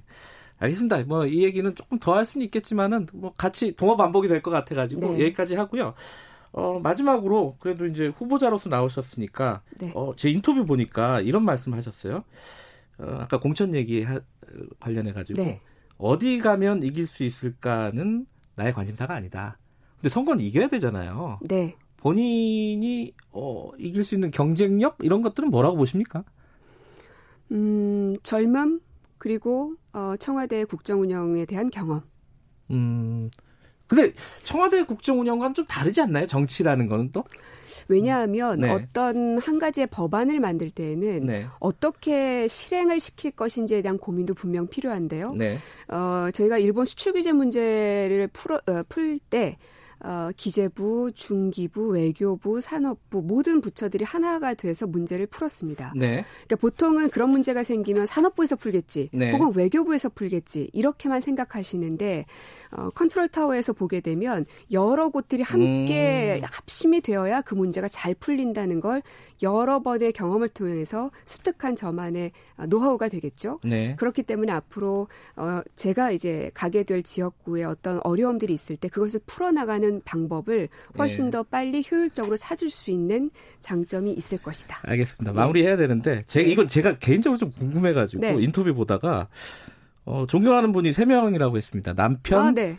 신영복 선생님 그리고 문재인 대통령. 음. 셋 중에 한 명을 뽑는다면 누굽니까? 아유 어렵습니다. 아, 못 정하셨군요. 네, 못 정했습니다. 알겠습니다. 여기까지 듣겠습니다. 오늘 나와주셔서 감사합니다. 네, 고맙습니다. 고민정 청와대 전 대변인이었습니다. 공정하고 깊이 있게 오늘 하루 이슈의 중심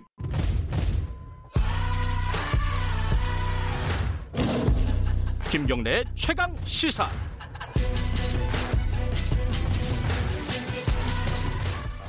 네, 김태현의 눈입니다. 네. 어, 김태현 변호사 스튜디오에 나와 계십니다. 안녕하세요. 네, 안녕하세요. 어, 오늘은 네. 한때 이제 세간을 네. 굉장히 시끄럽게 네. 어, 달궜던 사건입니다. 네. 이기진 청담동 주식부자 이러면 대부분 아실 거예요. 대법원 최종 판결이 나왔습니다. 그렇죠. 판결 내용부터 간단히 정리해 볼까요? 일단 판결 내용부터 보시면 징역 3년 6개월의 실형, 벌금 100억, 추징금 122억 6,700. 이게 원심이었거든요. 예. 그거 확정한 거예요. 그럼 음. 대법원에서는요 양형을 바꾸진 않아요. 음. 대법원 법리 판단하는 데니까 네. 원심권 그대로 인용하든지 만약에 원심에서 뭐가 좀 잘못됐다라고 하면 파기환송시키지. 예를 들어서 원심에서 3년 6개월인데 대법원에서 야뭐 6개월 깎아봐 이렇게는 안, 안 하는 거죠. 이 사람 이게 네. 이희진 씨가 아 친동생도 있네요. 징역 2년 6개월에 집행유예 4년. 음 네. 이게 뭐 청담동 부식 부자 그래갖고 네. 뭐 뭔가 뭐 TV에 나와서 좀 사기 비슷한 걸 쳤다 뭐 이런 내용은 대충 아는데 네. 실제로 범죄 혐의가 뭐였어요? 이게 좀 복잡해요. 그러니까 이제 이진 씨라는 사람이 이제 보면은 유사수 신행이란 거거든요.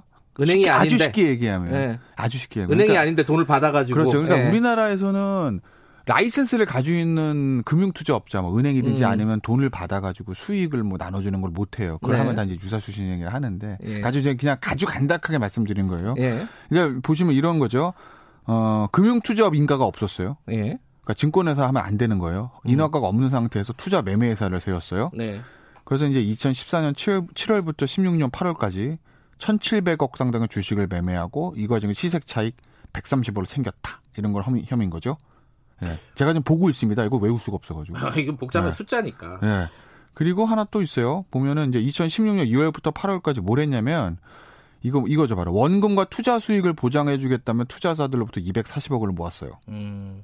그리고 2014년 12월부터 16년 9월까지는 증권방송에 출연해가지고 허위 정보를 제공했어요. 그래서 한 292억 상당의 비상장 주식을 판매했다 이런 거죠. 먼저 이게 네. 그 어제 제가 이 판결 나고 나서 소액주주들 네. 뭐 인터뷰하는 것들을 좀 봤는데 피눈물 나죠 소액주주들은 네. 네. 아니, 너무 형량이 작은 거 아니냐 그렇죠 어, 뭐 벌금도 깎아줬다면서요 2심에서 이게 보면은 이게 1심에서는 뭐라고 그랬냐면 은 어, 징역 5년이었거든요. 벌금 예. 200억. 예. 근데 이제 1심의 내용은 이 씨가 증권방송 전문가인데 회원들의 신뢰를 조, 이용해서 조직적이고 계획적으로 범행을 저질렀다. 사기적 부정거래로 인한 부당이익이 크다. 이렇게 예. 했어요. 근데 2심에서 이제 깎아진 거예요. 3년 6개월. 그러니까요. 그게 원심 그대로 대법원 확정돼. 그 이제 2심에서 깎아준 이유가 뭐냐면 네. 혐의는 다 인정. 예. 그런데 시세 조정과 같은 전형적인 주식 실장 질서 교란 행위에 다르다 이거거든요. 그러니까 아. 쉽게 얘기하면 전형적인 주가 조작 세력, 작전 세력이란 거 있잖아요. 예. 예? 그건 아니라는 거죠. 음. 그거 아닌 건 맞아요. 하지만 제 법감정으로는 피해자가 양산된 건 매 마찬가지거든요. 네. 그 왜냐하면 피해자 입장에서 보면 전형적인 예를 들어서 우리가 이제 주가 조 물량 가지고나 허위 정보 허위 공시하고 네. 이런 걸로 이제 물량 또는 물량 조절하고 이래가지고 주가를 직접적으로 좌지우지하는 주가 조작의 피해자 이건 이 씨 같이 라이센스도 없는 상태에서 이런 것들 가지고 음. 거짓 정보나 이런 것들 가지고 뭐 주식 매매를 권유하는 사람이건 피해자 입장에서 똑같은 거잖아요. 그러니까 그렇죠. 그러니까 피해자분들은 저 음. 피눈물이 나는 거죠. 근데 사실 여기는 어 이분이 이제 한때는 네. 막 언론에 연예인 같이 막 나왔어요. 네. 막 이렇게 뭐 밍크 코트 같은 거 막 입고. 저는 기억이 나요. 왜냐면 네. 제가 증권회사에 있었거든요. 아 그러세요? 네, 거기 증권회사에서 변호사를 했었어요. 아, S 그러면 자로 시작되는 네. 증권 전문가시군요. 전문가는 아니고 그냥 네. 뭐 전문가 아닌데 어쨌든 근데 그때 이제 제가 있을 때가 그 리만 사태 전후여가지고 음. 주식 시장이 확 떴다가 확 꺾어진 그 음. 그 상황을 전 경험을 이런 걸 많이 봤어요. 예, 극적인 네. 순간에 있었군요. 네. 주식시장에. 뭐 피해도 받고 어쨌든 제, 제 예. 판단한 거지만 예. 어찌됐건 간에 그런 상황이기 때문에 저는 본능적으로 주식 전문가 사람이 TV에 나와서 그러면 보거든요. 예. 쟤 뭐지 이러고. 예. 근데 저는 이희진 씨라는 사람 본 기억이 나요. 무슨 아 TV로. 뭐. 예. 근데 별거 뭐 잘 모르는 사람 나와가지고 막 막 부자래요 자기가. 음. 네. 또 자기가 부자라고 얘기하는 사람들은 좀 신기한 사람들이죠. 그것도 네. 증권 방송에 나온 게 아니라 연애 프로 같은 데 나왔더라고요. 음. 아마 제가 종편 같은 데 많이 네, 나왔어요. 종편 연애 프로 같은 연예인 얘기하는데 그래서 쟤는 뭐야 저 사람. 그리고 이제 찾아봤죠 본능적으로 네. 안 나와요. 근데 아주 유명한 개미 투자가들이나 그런 사람들 업계 몇 명 있어요. 음. 근데 그런 사람들을 우리가 좀 리서치를 해보면 쫙 나오거든요. 네. 이 사람이 어떤 경력으로 뭐를 투자를 해서 어떤 근데 이희진 씨는 그때만 해도 제가 봤는데 아무것도 없더라고요. 음. 이 사람 뭐지? 궁금하죠. 네. 근데 그러고 나서 한 몇 2년인가 얼마 있다가 두둥 하고 사회면에 나온 거죠. 경제면에 안 나오고. 음. 네. 근데 이게 아까 개미 투자자들 피눈물 난다고 말씀하셨잖아요. 네. 이게 형사적인 처벌은 이렇다 치고 네. 민사적으로 어떻게 가능한가요? 아, 그러니까 이제 민사적으로 이제 피해 보상 해야 되는 거 맞는데 네. 자본시장법에도 그런 부분에 대한 손해배상 네. 책임 네. 규정이 다, 다 있고 설사 그게 아니라도 일반 민사 원리로도 가능한 건데 이런 상황에서 항상 문제 문제가 되는 게 돈 어디 있어?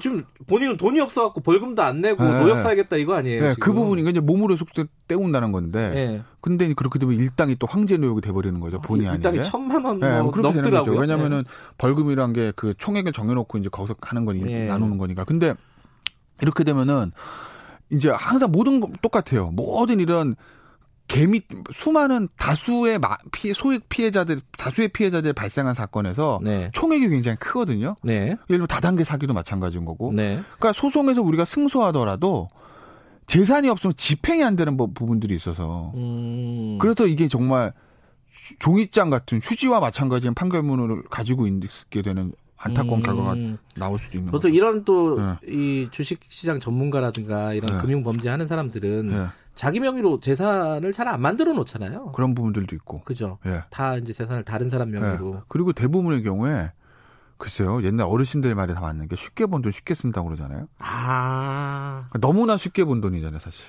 탕... 땀 흘리지 않고. 아, 그러니 그때 내가 수익이 100억이다라고 예. 해도 그 100억 중에 다 남아 있을까? 있을까라고 음. 생각을 해보면 아 보면 그좀 집에 무슨 수영장도 있고 뭐 차가 뭐, 뭐 예. 부가티에 뭐 어쩌고 저쩌고 뭐. 스포츠카 뭐. 같은 거 앞에서 사진 찍어서 SNS 에 예. 올리고 막 이랬잖아요. 그거 예. 거기다 다 썼으니 그 돈이. 아, 오늘은 예. 아, 좀 교훈, 교훈적인 얘기로 좀 마무리를 해야 될 것 같습니다. 이 증권 시장에 계시기도 하셨으니까 예. 이런 사기 안 당하려면은 예. 어떻게 해야 되는지 좀 팁을 좀 알려주세요. 하나 첫째 대박 없다. 아 대박은 없다. 대박 없다. 두 번째 고급 정보 나한테 오지 않는다.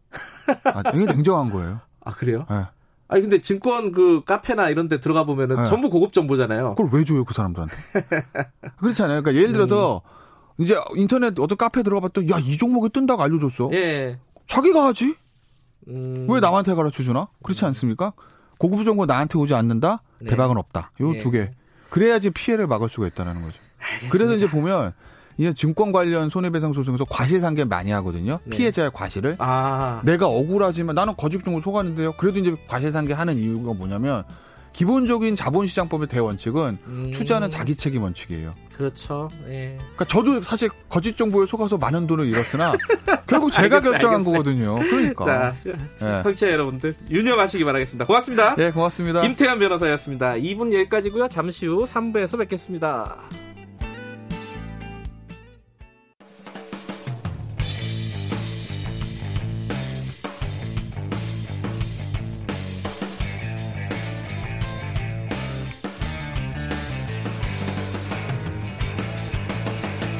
김경래의 최강 시사.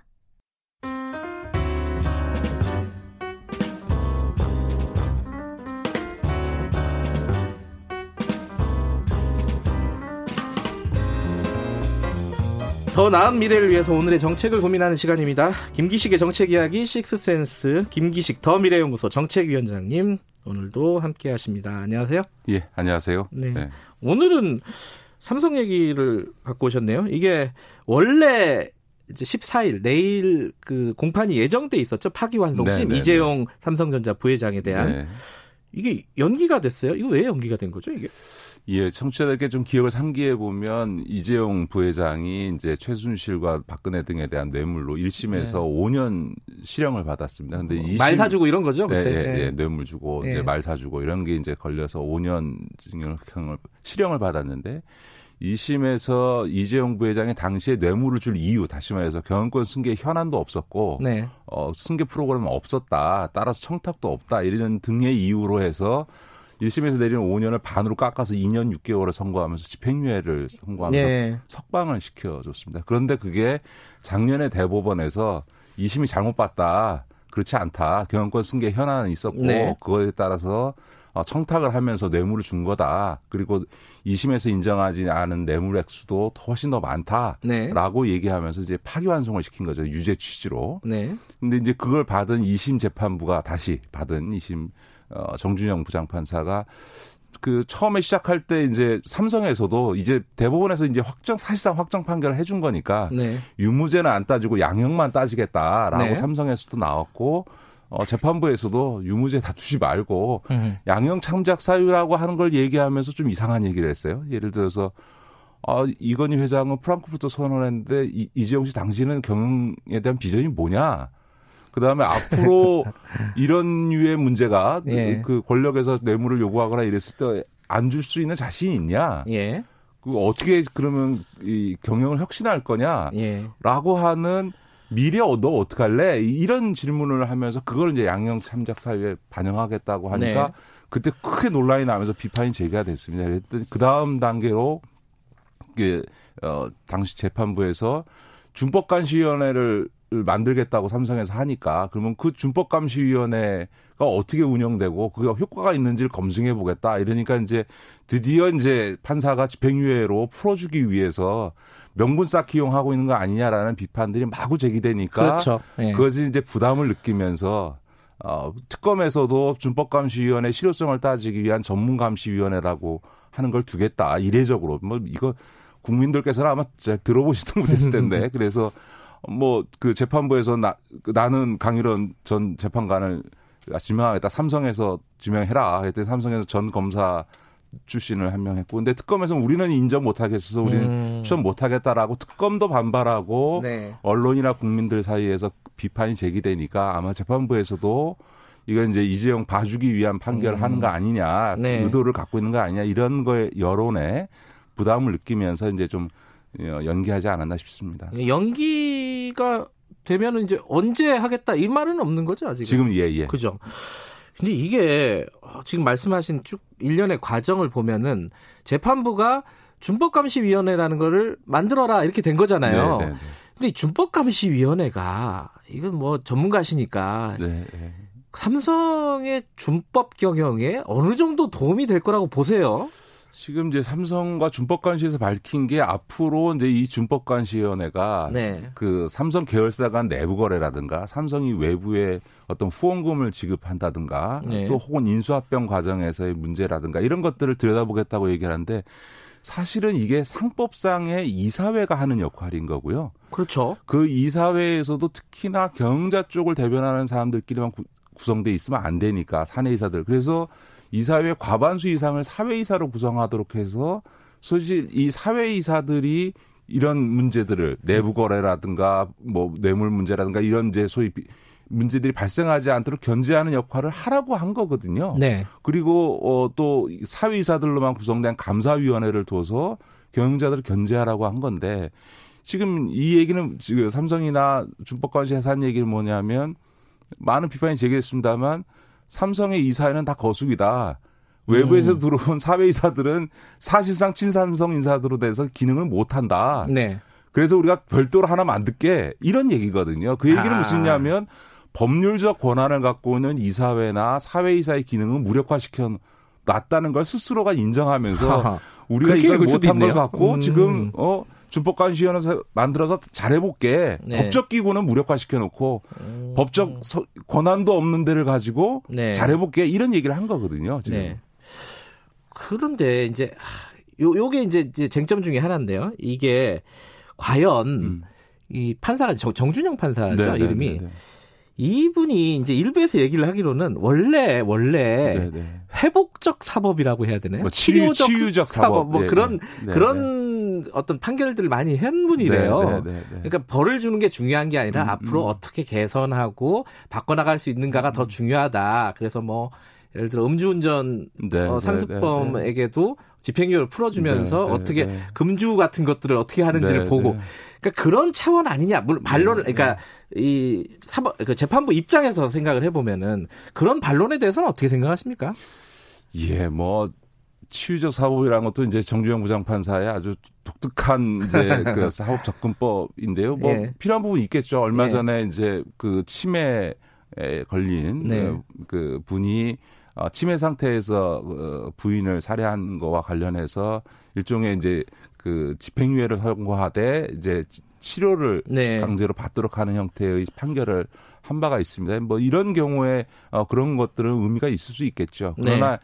과연 이재용 부회장 사건이 그런 치유적 사법이라고 해서 봐줄 수 있는 사건이냐 도대체 아. 준법관시위원회라고 하는 게 예. 양형 참작 사유가 될 수 있는 거냐에서는 음. 저는 매우 부적절하다고 생각합니다. 예를 음. 들면 지금은 준법관시위원회라는 게 이런 거거든요. 사실은 이재용 부회장이 그이 잘 아시다시피 에버랜드 제일모직과 삼성물산 간의 합병 비율을 지금 삼성 바이오로스 수사에서 나타나듯이 네. 조, 조작을 해가지고 사실은 그 과정에 생겨나는 문제들을 때문에 경영권 승계 문제 때문에 뇌물을 줬다. 이게 이제 대법원에서 네. 나온 판결이거든요. 그래 그 과정을 통해서 사실은 이재용 부회장은 경영권을 확립했을 뿐만 아니라 무려 수조 원의 재산상의 이득을 취했거든요. 네. 그런데 지금은 이 준법감시위원회 만들고서는 봐달라고 하는 건 무슨 얘기냐면 내가 범죄를 해서 얻은 수, 이익은 수조 원의 이익은 속된 말로 in my pocket하고 그것으로 인해서 국민연금 등 삼성물산의 주주들이 받은 피해 예. 어, 수천억에서 수조에 따르는 피해는 모르겠고 음. 나 앞으로 불법 안 할 테니 음. 그거를 법적 기구인 이사회가 아니고 그 1년에 몇 번 회의할지도 모르는 다른 일 하고 있는 비상근 위원들로 구성된 준법감시위원회가 내가 불법하는지를 감시하도록 할 테니까 나 좀 봐달라. 예. 이런 거거든요. 이게 과연 상식적으로 양형 참작 사유가 될 수 있냐. 예를 들면 청취자들께서 생각해 보시면 이러면 재판부가 법정에서 양형 참작 하는, 하는 이유가 뭐냐면 폭행 사건이든 뭐 이런 예. 경제 사범이든 피해자와 합의 보고 그렇죠. 피해를 배상하고 범죄로 인해서 얻은 수익을 다 그 피해자에게 돌려줬다라는 것 등을 참작하여 음. 예를 들어서 합의를 봤다든지 피해를 네. 변상했다든지 범죄 수익을 내, 놨다든지 하는 이유를 가지고 그 정상 참작을 해주는 네. 경우가 일반적이거든요. 근데 이 경우는 피해자가 합의 본 것도 없고 피해자의 손해를 배상해 준 것도 없고 자기가 그 범죄 행위에서 얻은 이익을 내는 것도 없는데 음. 과거에 잘못한 거에 대해서 아무런 실질적 조치도 하지 않으면서 음흠. 나 앞으로 불법 안 할게 그, 그거를 감시하는 다른 일 하는 회의 구조를 하나 만들어서 나를 감시하도록 할 테니까 나 봐줘. 음흠. 라고 하는 게 과연 국민들이 납득할 수 있는 양형 참작 사유가 되겠냐. 예. 라고 하는 거죠. 그러니까 뭐 좋게 보든 나쁘게 보든 이번 재판부가 굉장히 창조적인 건 사실인 것 같은데. 더구나 이제 네. 과거 사례와 비교해 봐도 과거에 진짜 어땠어요? 이런 사례가 있었어요? 뭐 이런 이유로 그 이 양형을 참작 해서 집행유예를 풀어준 사례는 우리나라 제가 아는 한 사법 역사상 아, 그래요? 준법관시원에 뒀다고 이 소위 재벌 오너를 풀어줬다 이런 경우는 제가 본 적이 없고요. 예. 더군다나 예. 제가 말씀드리고 싶은 거는 과거 이제 삼성의 오너가 관련된 이제 사건이 이번만이 처음이 아니거든요. 아, 근데 예. 그때마다 뭔가 개선책을 내놨는데 그때보다도 후퇴했다. 예를 들어서 어 사실은 그 이건희 아버지 이건희 회장도 90년대는 노태우 전두환 비자금 사건 때는 비, 비자금 준 걸로 네. 또 참여정부 때는 대선 자금 준 걸로 그때도 네. 이제 사법 처리되면서 당시에 있던 구조조정 본부를 소위 미래 그러니까 전략, 기획실로 바꿨고요. 예. 또 2007년도에는 소위 차명 계좌 비 예. 김용철 변호사에 의한 삼성 비자금 사건이 터지면서 또 문제가 되고 조세본 처벌법으로 처벌받게 되니까 이건희 회장이 했던 게 뭐냐면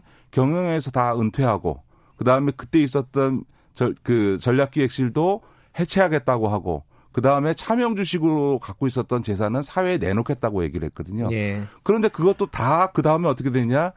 전략기획실은 미래전략실로 바뀌고 이름이 바뀌었죠. 예. 그 다음에 내놓겠다고 했던 돈은 내놓지 않고 음. 2년 뒤에 사면복권 해주니까 이명박 전때 상호명복권 해주니까 다시 경영 일선 복귀했거든요. 그러니까 매번 이런 형사적인 문제가 생길 때마다 이건희 회장은 뭔가를 약속했는데 단 한 번도 약속을 지킨 적이 없습니다. 음. 이번에 최순실 사건이 터지고 나서 이, 이재용 부회장도 미래전략실을 없애겠다고 했지만 삼성전자의 사업 지원 TF라는 걸 만들어서 사실상 예. 그 기능을 그대로 가져가고 있는 거거든요. 예. 근데 과거보다도 못한 건 뭐냐면 이건희 회장은 그래도 나중에 다 지키지는 않았지만 자기가 차명 주식 운영해가지고 조세본 처벌법 위반으로 그 처벌받은 사안에 대해서는 그 재산을 사회에 내놓겠다. 네. 다시 말해서 범죄와 관련된 자금, 돈을, 이익을 내놓겠다고 했는데 이재용 부회장은 지금 그것도 안 하고 있고요. 음. 이재용 이건희 회장은 나 경영일선에서 물러날게 책임지고 네. 라고 했는데 그것도 안 하고 네. 있고요. 그 다음에 형식적으로라도 전략기획실 없앨게 했는데 지금까지도 삼성전자는 참 이재용 부회장은 사업 지원 TF라고 하는 사실상 과거 어 미래전략실이 그대로 계승한 자기의 제일, 제일 측근인 정연호 네. 사장을 수장으로 한 사업 지원 TF를 유지하고 있거든요. 그렇게 보면 과거 이건희 회장이 무슨 대선 비자금 사건이라든가 어, 조세범 처벌법으로 네. 사안으로 처벌받을 때 내놨던 소위 어, 개선 조치 하겠다 반성하겠다라고 하면서 내놨던 안보다도 사실은 후퇴된 음. 입장을 취하고 있는데 이걸 가지고 대법원에서 어, 다 유죄를 인정한 사안을 음흠. 봐주겠다. 이거를 과연 국민들이 납득하겠냐라고 하는 거죠. 아, 그러니까 과거의 일들을 이렇게 복귀를 해보니까 지금 구도가 어떤지 좀 다시 좀 명확해지네요. 지금 그런데요, 어, 이 지금 헷갈리는 게, 어, 파기환송 해가지고 다시 재판을 여는 거 말고, 바이오로직스 수사는 따로 진행이 되고 있는 거잖아요. 그죠? 그렇습니다. 이, 지금 이건 어떻게 돼가고 있어요? 사실은 이제 삼성 바이오로직스 수사가 예. 그 지난 이제 8월부터 7월부터 지금 거의 6개월을 예. 그 지체되다가 전 그거에 대해서는 윤석열 총장과 검찰은 좀 유감인 게 사실 그 지체된 이유가 삼성 바이오로스 수사를 어 진행하던 이 그 특수 사부 인력을 다 조국 전 장관 수사에다 투입하는 바람에 그 6개월 동안 그게 음. 수사가 중단됐거든요. 근데 국가적으로 보면 삼성 바이오로스 수사와 조국 전 장관 일가의 수사 중에서 무엇이 더 국, 가의 어떤 사법적인 실현에서 더 중요했냐라고 본다면 저는 굉장히 아쉬운 음. 어, 거라고 생각을 하는데 어쨌든 간에 그렇게 6개월 중단됐던 수사가 최근에 1월 달부터 네. 다시 본격화돼서 어, 지금은 과거 미래전략실 핵심이었던 장충기, 최지성 네. 어, 두 사장과 부회장을 다 소환했고 최근에는 삼성물산에 어, 최치훈 그 삼성물산 이사의 의장도 지금 소환을 해서 이제 사실상은 이재용 부회장에 대한 소환이 지금 임박해 음. 있는 거죠. 거의 삼성 바이오 수사의 정점으로 지금 향해 가고 음. 있고 아마 그것이 어 빠르면 이달 늦어도 다음 달까지는 아마 수사 결과 나오지 않을까.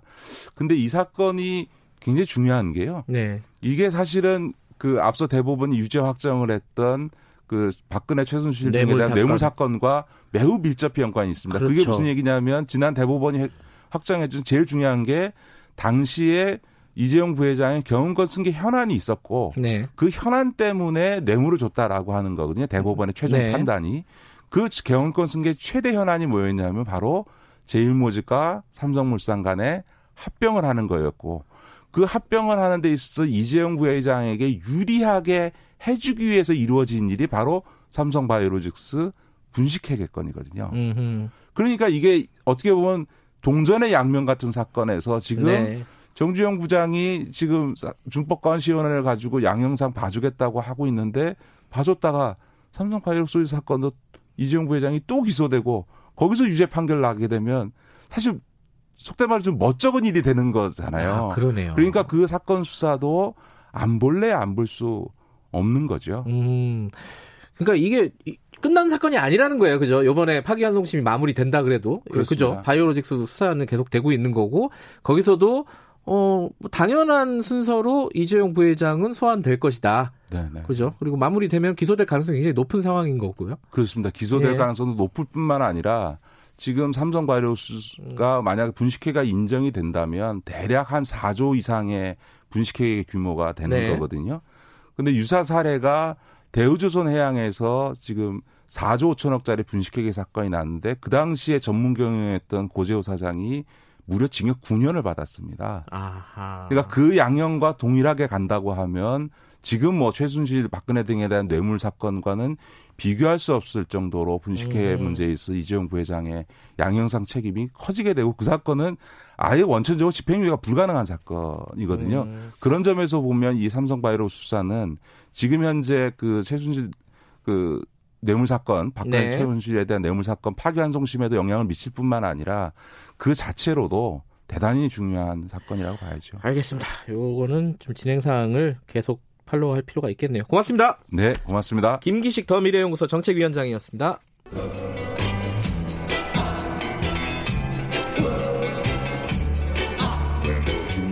정글 같은 아침 시사의 숲에서 오늘도 웃고 울고 즐기며 사는 자연인 김경래 씨.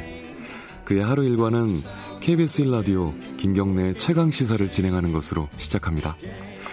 어, 그런데 이게 무슨 소리죠? 아침부터 열심히 준비한 자연인 김경래의 밥상 같이 드셔보실래요?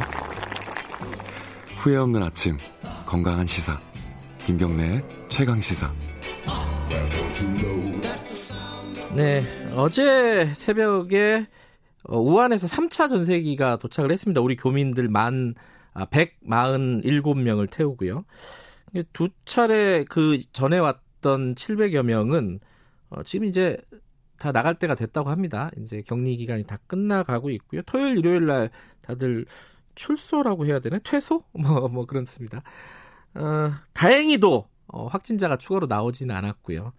지금 어, 퇴소를 앞두고 계신 거기 안에 계신 분 한 분 연결 좀 해볼게요. 중국 우한에서 봄날 교회라고 여기 목회 활동 하시는 분입니다. 김완수 목사님 연결돼 있습니다. 안녕하세요. 네, 안녕하세요. 네, 아 목소리가 그래도 밝으시네요. 아, 좋습니다. 힘들진 않으셨어요? 그 한 근 열흘 넘었는데, 그죠? 뭐 그렇게 힘들다고 생각하지 않고 그냥 예. 잘 지내고 있습니다. 그래요? 어, 그래 예. 힘든 힘든 분 아니 사람들하고 만날 수가 없잖아요. 거기서는 만나지는 못하는데. 예. 저희 잠시만요. 잠시만요, 목사님. 예, 지금 어, 전화가 어, 전화기를 바로 좀 잡아주시기 바라겠습니다. 고맙습니다. 그 가까이 어, 너무 되시면은 소리가 울릴 것 같고요. 예, 다시 아, 한번 예, 예. 예, 그 다른 사람들하고는 일절 접촉할 수가 없는 거죠, 그 안에서는. 네, 그렇습니다. 제 가족들도 옆방에 있는데 예. 대체 못 보고요. 예. 그냥 SNS로 서로 안부 전화 안부하고 뭐 그렇게 지내고 있습니다. 바로 옆방에 있는데도 SNS로 서로 얘기해야 되고 그렇군요. 전화나 예, 예. 이런 것들은 좀 자유롭게 외부랑 좀 하시나요? 아, 그거는 뭐 전혀 지장 없이 네. 충분히 다 하고 있습니다. 근데 예, 지금 어쨌든 그 안에서도 여러 가지 뭐 잘 협조를 해주신 덕분이겠지만은 예, 예. 어, 추가적인 감염자가 안 나왔어요. 그렇죠. 아주 아, 다행입니다. 안에서 걱정 많이 하셨죠?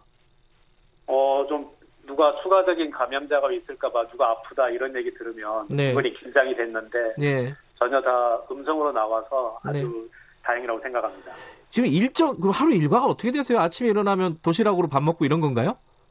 예, 뭐 다른 사람 똑같이 주시는 도시락으로 세끼 먹고 네. 그다음에 또 하루에 두 번, 오전 오후에 두 번씩 온도를 체크해서 음. 몸 밖에 있는 임상 기록지에 기록하는 일들 하고 있고요. 네. 뭐 개인적으로는 뭐 이번에 이제 지금 보고 겪은 일들에 대해서 네. 틈틈이 글도 쓰면서 그렇게 아. 보내고 있습니다. 아 이거는 좀 뭐 개인적인 질문일 수도 있는데 이 음식은 예, 예. 입에 맞으세요? 이게 새끼 도시락 먹는 게 이게 쉬운 일이 아닌데 사실. 뭐 사람마다 좀 차이가 있을 수 있는데 네. 어떨 때는 잘 맞고요. 어떨 때는 조금 제가 안 맞아서 조금 적게 먹기도 하고 그렇게 지내고 있습니다. 어쨌든 밖에서 보는 사람들 입장에서도 천만 다행이긴 합니다. 추가 확진자가 예. 없어서. 그 예. 퇴, 목사님은 퇴소를 언제 하시는 거예요? 어, 저는 이번 주 토요일에 예정돼 있습니다. 음, 그런데 거기에 이제 예. 출장 가셨던 분들 이런 분들이 아니라 대부분 거의 교민들이잖아요. 그 교민분들 그 퇴소를 하게 되면 어떻게 살아요? 그 우한으로 지금 가, 바로 갈 수 있는 상황이 아니잖아요. 우한으로는 바로 못 가고. 네.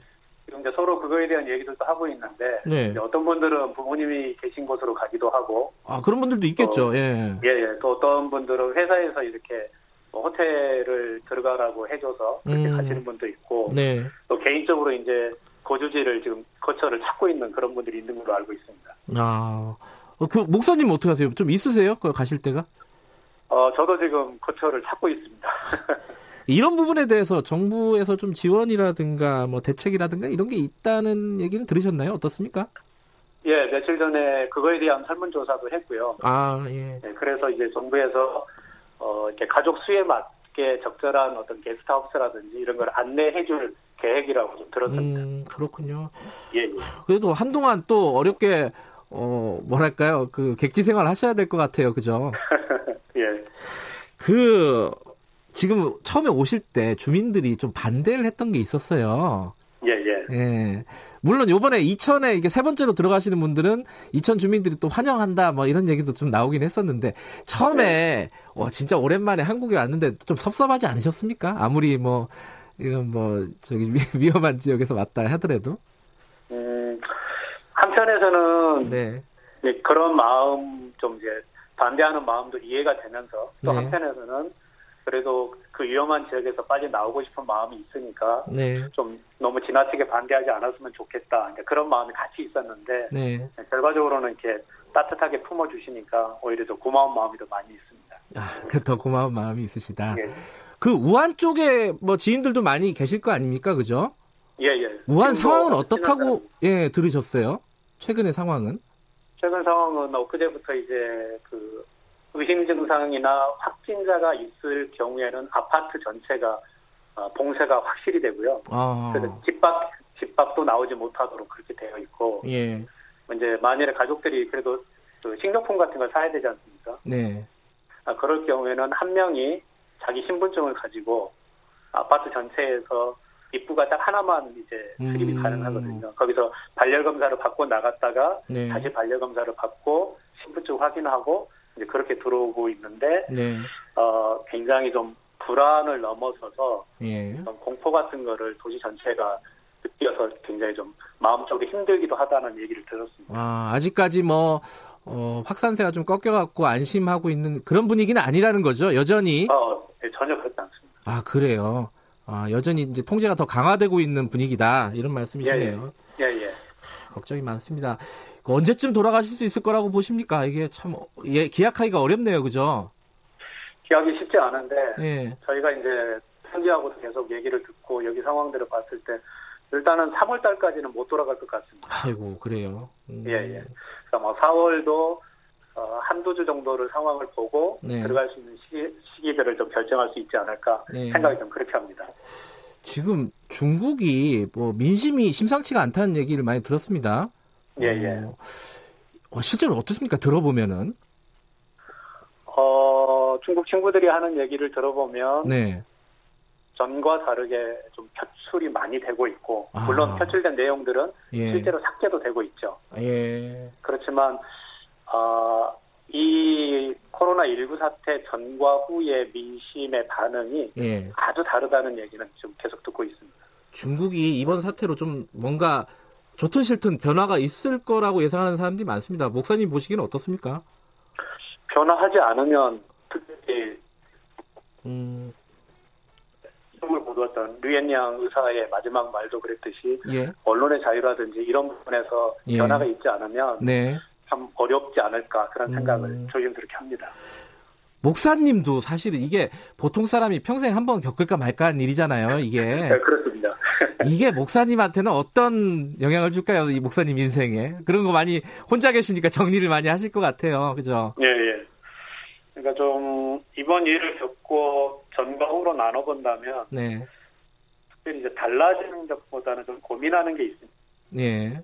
뭐냐면, 유럽의 몇, 뭐 프랑스나 몇몇 나라에 대해서 중국인을 비롯한 아시아계들에 대한 어떤 혐오 발언들, 네네. 또 한국 내에서도 중국인에 대한 혐오 발언들이 나오는 것에 대해서 좀 안타깝고 네. 또 당사자들에게 아프게 느끼는데 네. 그래서 이제 고민하는 건데요. 네. 사람은 어쨌든 간에 혐오의 대상이 아니라 네. 살아가는 이웃이기 때문에 네.